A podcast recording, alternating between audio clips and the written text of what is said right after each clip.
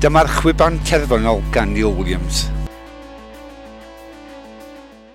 Y chwiban terfynol. Nothwaith dda pawb ar ôl y buddigolaeth yn erbyn ôl y sioc disadwn, dyn ni'n ôl yma ar y cae ras yn chwarae yn erbyn Scunthorpe.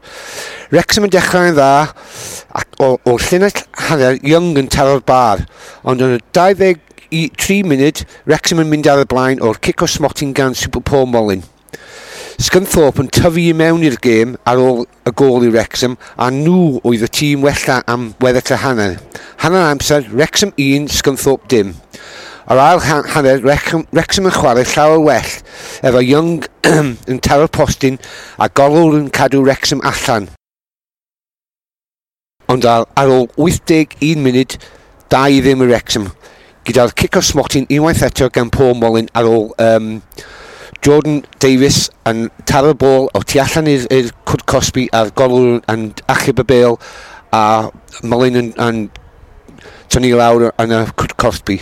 Y sgôr terfynol oedd Wrexham 2, Scunthorpe dim. Dyn ni yma yn ôl ar y cair ras disadwn lle mae Wrexham yn chwarae Dorking. Fi di Neil Williams, na i weld ti disadwn.